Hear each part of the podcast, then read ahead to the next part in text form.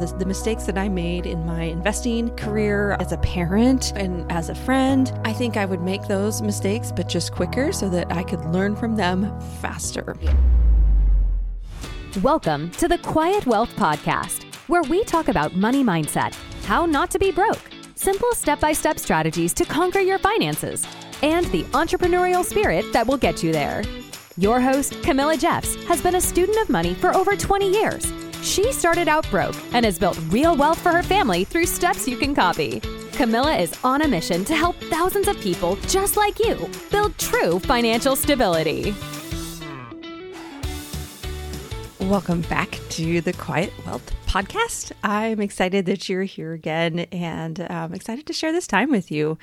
And today we're talking about seven ways to get smarter quickly. And stick around to the end because number seven is my favorite. And I'm excited to talk to you about it. You know, Tallulah Bankhead said, if I had to live my life again, I'd make the same mistakes, only sooner. I love that sentiment. Uh, people ask me often, they say, Camilla, if you had to do it all over again, what would you do differently? And to be honest, I wouldn't. I wouldn't do hardly anything differently. But I love how Tallulah says, I'd make the same mistakes just quicker. I, I believe that too. I think the, the mistakes that I made in my investing career as a parent and as a friend, I think I would make those mistakes, but just quicker so that I could learn from them faster. So when we talk about getting smarter, I know some of some of us think, oh, well, we just, I just, I'm getting old. I'm really actually getting dumber. but are we getting dumber? I no, not really. It's just our memory is just not as great as it once was. But what you focus on, your brain will hand to you. So words are really powerful tools, and if you can master them, then your comprehension level of like new information really increases dramatically.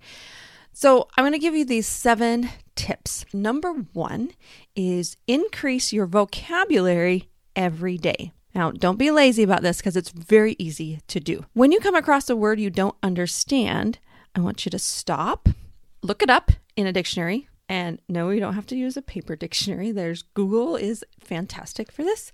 Or you can just ask Siri, say, hey, Siri, what does this word mean? Understand the word and then continue reading. Have you ever found yourself when you're reading, that you read a paragraph and you get to the end of the paragraph and you're like, wow, I didn't understand that at all. So you go back and you reread it and then you get to the end again, you're like, oh, I didn't understand that go reread. Well, the reason your brain gets like that is because there are specific words in that paragraph that you likely don't understand. And so the brain, if it sees that word, it's like, oh, can't compute, can't compute, skip over. So it skips over that word. And then you get to the end of the paragraph and your brain's like, yeah, I can't make sense of it because I don't know these specific words. So don't be lazy. Just look them up. Look them up and increase your vocabulary.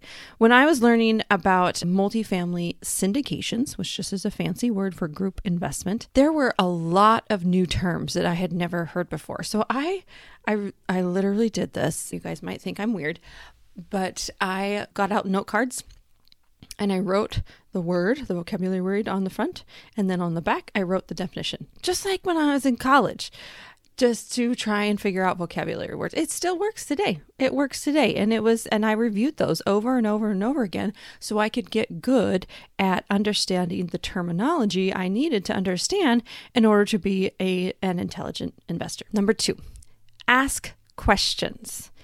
You build instant rapport with the person you, because you're interested in their topic and you learn more. If you're not afraid to ask questions and just fully understand, I think the the people who want you to ask questions whenever you're talking to somebody like I get on the the phone a lot with potential investors, people who are interested in joining a group investment with me. And some of them are worried to ask me questions and they they'll preface it like this is probably a really dumb question or this is a stupid question or I'm sure you get asked this all the time. But no, no questions are stupid. I love it when investors ask me questions so that I know that they are thinking critically about it and I and I know exactly what they need to understand how to move forward. Tip number 3. Look stupid whenever possible. and I know some of us are like, "What? I don't want to look stupid." Don't be afraid to say I don't know. So I used to pretend that I knew the answers. I was really afraid to say I don't know. And I was really afraid that people would think I was stupid. So, and this kind of came from high school. So in high school, I was pretty naive person. I didn't know a lot of things. I, I lived kind of a sheltered life and therefore I got labeled in high school as a dumb blonde. And the term dumb blonde is no longer, you know, you shouldn't say stuff like that, but that's what happened in my high school. And so it was easier for me to just play that part than it was to change people's perception of me. So, you know how you get like a label in high school and nobody's going to think that you're anything different than what you are. So, it was really nice when I could get away from that and then I could develop my own intelligence and develop my own that my own way of living so that I could become a a different person, right? And so now I'm okay with saying I don't know, but I was not okay for a while because I didn't want people to think I was stupid because I was trying so hard to change that image of myself. But I, you know, I have a really great friend. Shout out to Susie Sevier, and she is amazing at this. She is amazing at saying I don't know or asking the questions, or you know, if someone says something, there's a word she doesn't understand, she's like, "Wait, tell me what that means." And I've been blown away by her example. So make sure, don't worry about it. Don't be afraid to say, I don't know, and move along. Number four, read every day.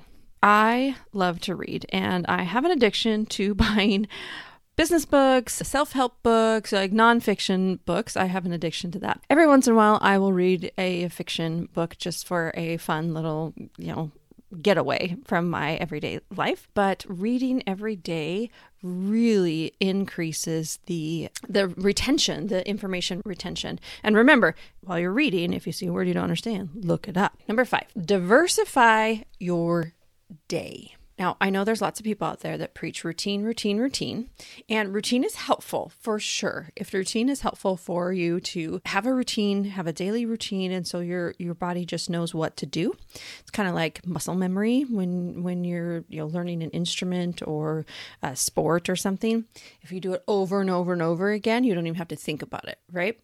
However, if you really want to get smarter, you need to change things up. Just like when you're working out. If you work out and you go and you do the exact same workout, the exact same weights every time you go, then your body is going to get used to that and it's actually not going to get as fit as if you change it up and keep your body guessing. So you got to do the same thing for your brain. So have ways to diversify your day. So maybe uh, that means going on a walk at 10:30 in the morning instead of doing things on your computer. Maybe that means changing up what you have to eat and wh- or when you eat or where you eat. Things like that. Just simple little things just to diversify your day. It just keeps your brain on the alert for new things. Number 6. Teach.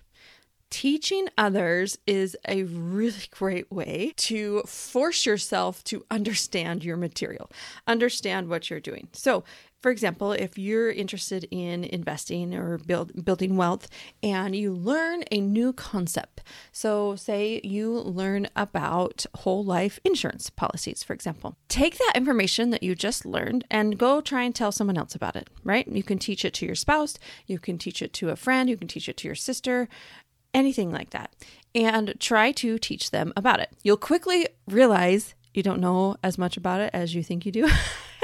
and I had this happen when I was trying to teach my spouse about it. And he kept asking me questions, deeper questions, questions I had never thought of, and I couldn't answer.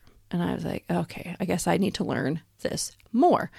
And so you really have to know your stuff to be able to teach. So that's a really great way to get smarter quickly. And finally, like I said, number seven is my favorite, and it is to hang out with smart people you need to have smart people who you hang out with. And find you got to find them. Well how do you even find smart people? What if you, you know you don't have people who are talking about the same thing that you're talking about? You need to find them by going to meetups finding them online. You can go to conferences and things like that and hang out with smart people. I just got home from fincon which is a financial conference for personal finance creators. And the tagline is money nerds unite. I loved it And there were so many smart people there. And I learned a ton about how to really get the information out, how to teach people, how to focus on your topic, and all the things that you can do in this space. And I loved it. I loved it. So hang out with smart people. So there you go. Let's let's review. Okay, the seven ways to get smarter quickly. Increase your vocabulary every day. Ask questions. Don't be afraid to say I don't know. Read every day. Diversify your day. Teach others and hang out with smart people. Thanks so much for joining. I hope this helped you a lot. I know it's helped me in what I try to do in order to keep my brain on the move. And please share it with other people because we want to make sure we share the wealth. Thanks. Bye for now. Thanks so much for joining us on the Quiet Wealth Podcast. If you want more, head on over to CamillaJeffs.com slash podcast to get the show notes and dive into other juicy episodes. While you're there, be sure to grab the free guide to building wealth. And if you know a friend who is struggling with money, please send this episode to them. Let's share the wealth in as many ways as we can. Until next time, wishing you much success.